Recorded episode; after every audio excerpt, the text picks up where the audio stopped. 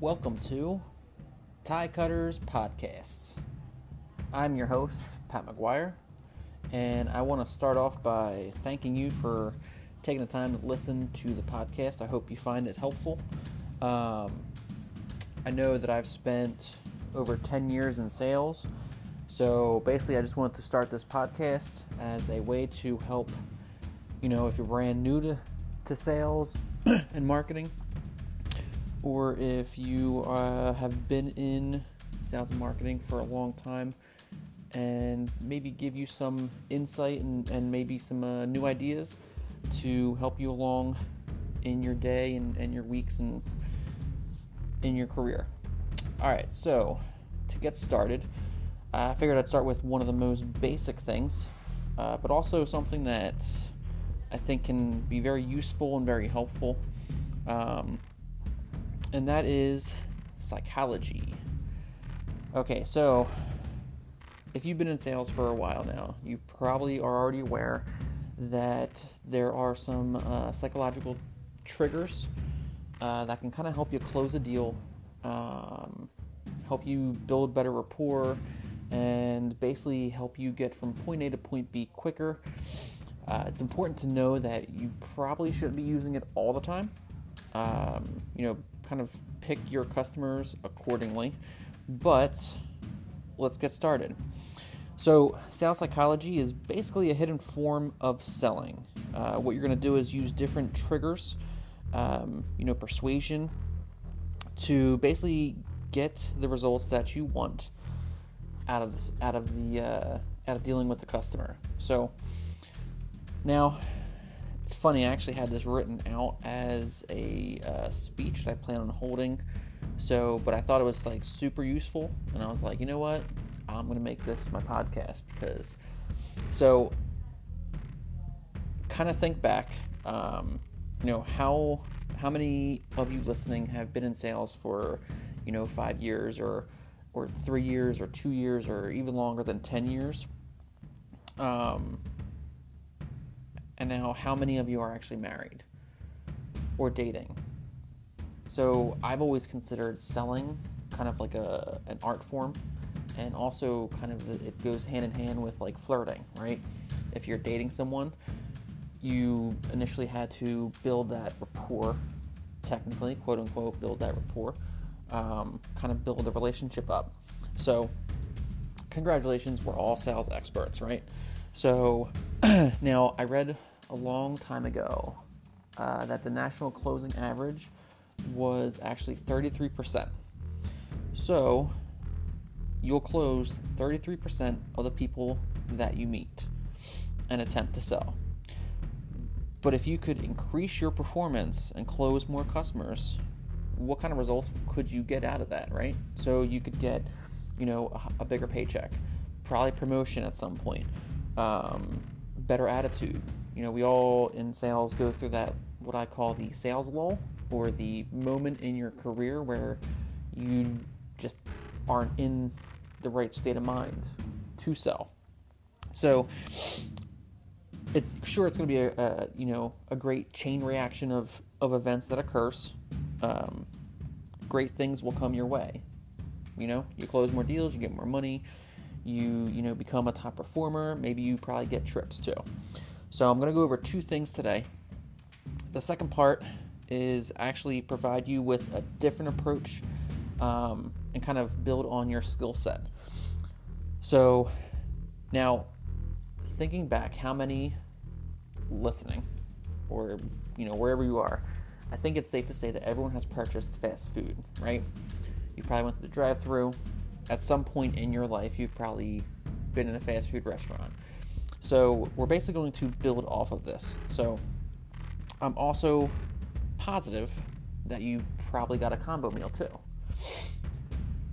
So this is actually a, uh, a trigger that's used because it's it's basically implanted into our heads from the time that we're young, um, and it's the art form is actually, or I say art form, but it's basically menu selling, right? So you are staring at a menu in front of you. You have all these single options, but then you have all these options that are basically a combo meal. You know, it's a collection of items together, and typically when you when you compare prices, you know, it, it looks more appealing to you know get the large drink, the you know big sandwich, and the fries, as opposed to just a drink and a sandwich.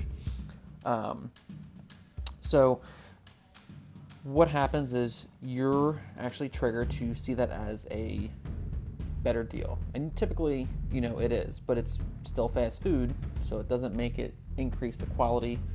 It's just how it works. So this is the power of menu selling. You know, so we can convert this same tool and use it in basically any career that you are currently in.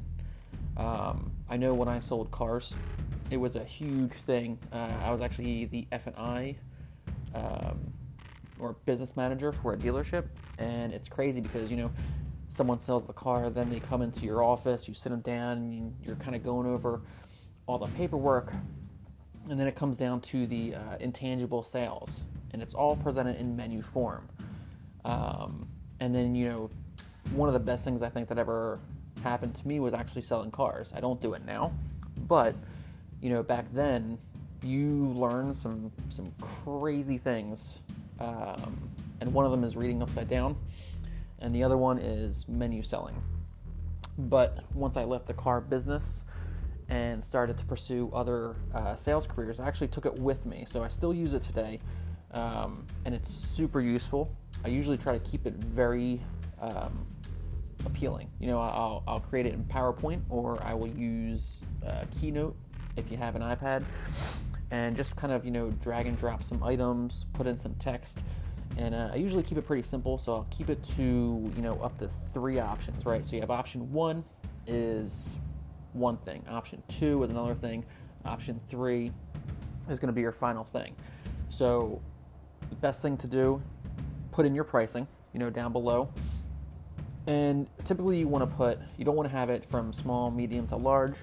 So, you kind of want to play with that a little bit or if you want to, you know, if you're going to try it your first time, you can always do small, medium, large. The idea is to get someone from option one, which would still be a technically combo, right, or added on items, up to option three, which would be more added on items.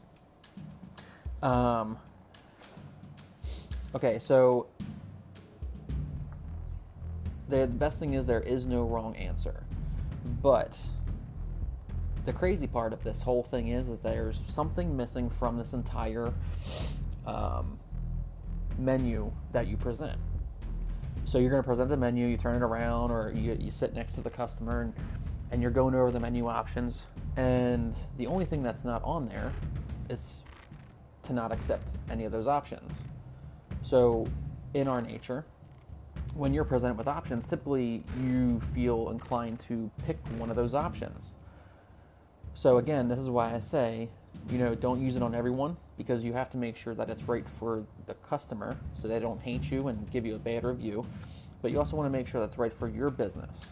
You know, um, especially with the business that I'm in now, the last thing I want to do is, you know, sell something to a customer that will just come right back to us. Um, so you present it, you're like, okay, option one, here it is you know, and then you can, if you want to, you can kind of follow the whole shut up and and wait, uh, which is another notorious auto sales trick. Um, but basically, you just want to kind of guide them through.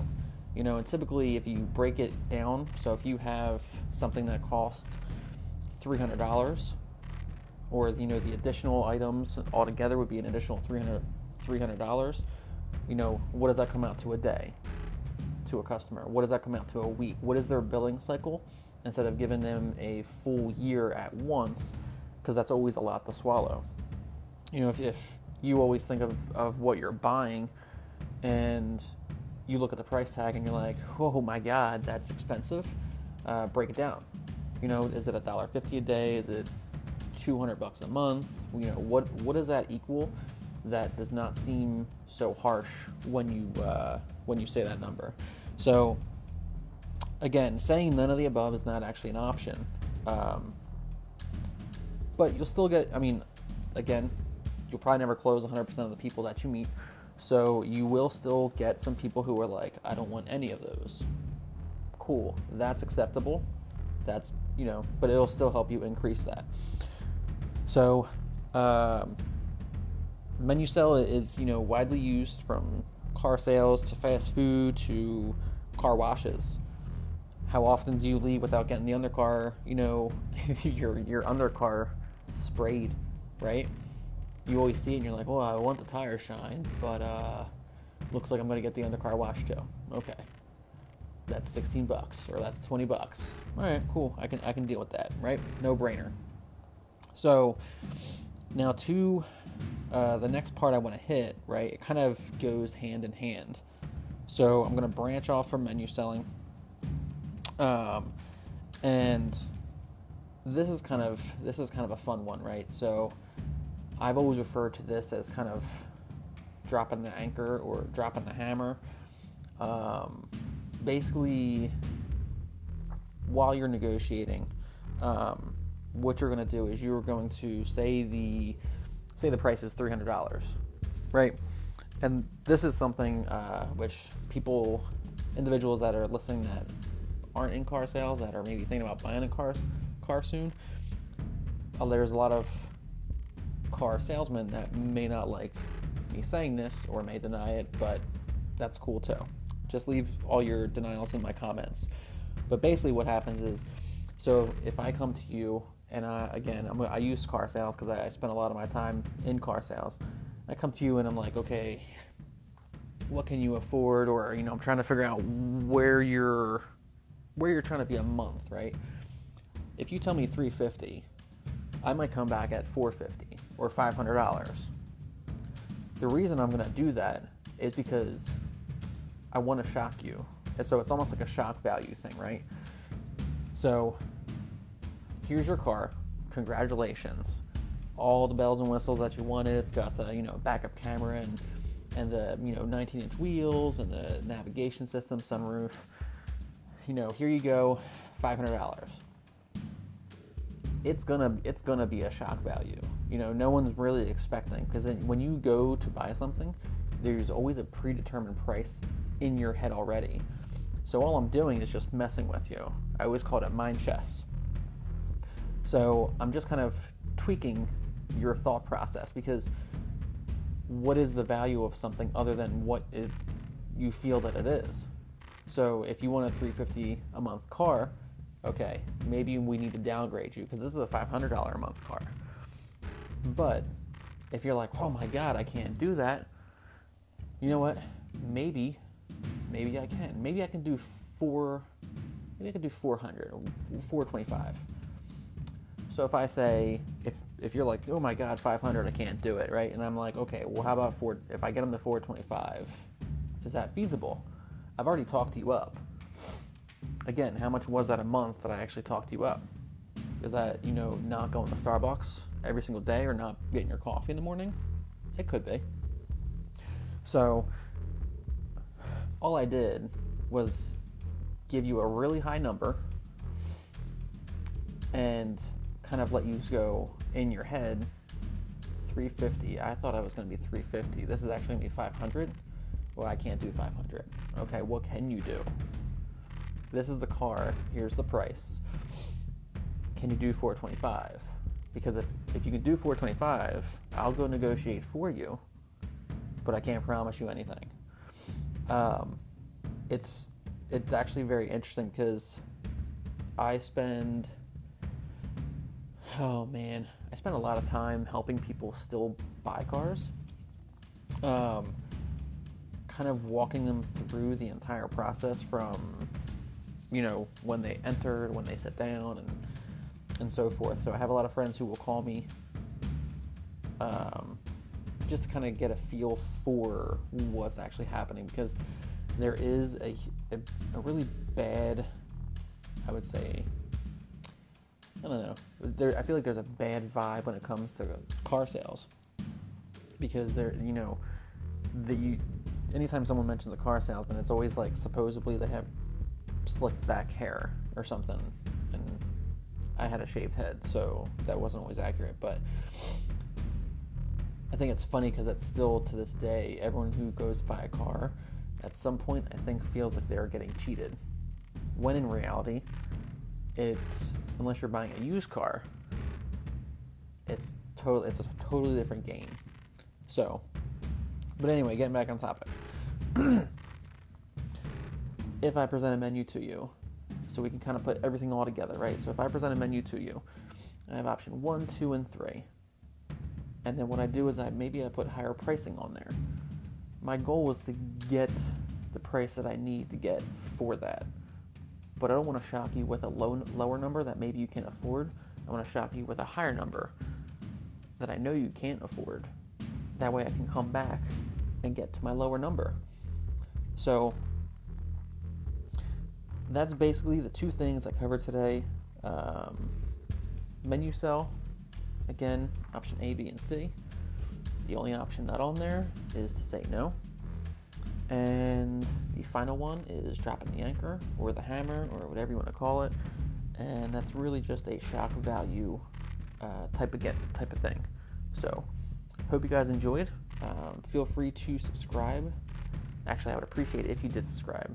If you found it helpful, please like. And if you think someone else can uh, find this helpful and useful, make sure to share. Alright, guys, so until next time, thanks for tuning in.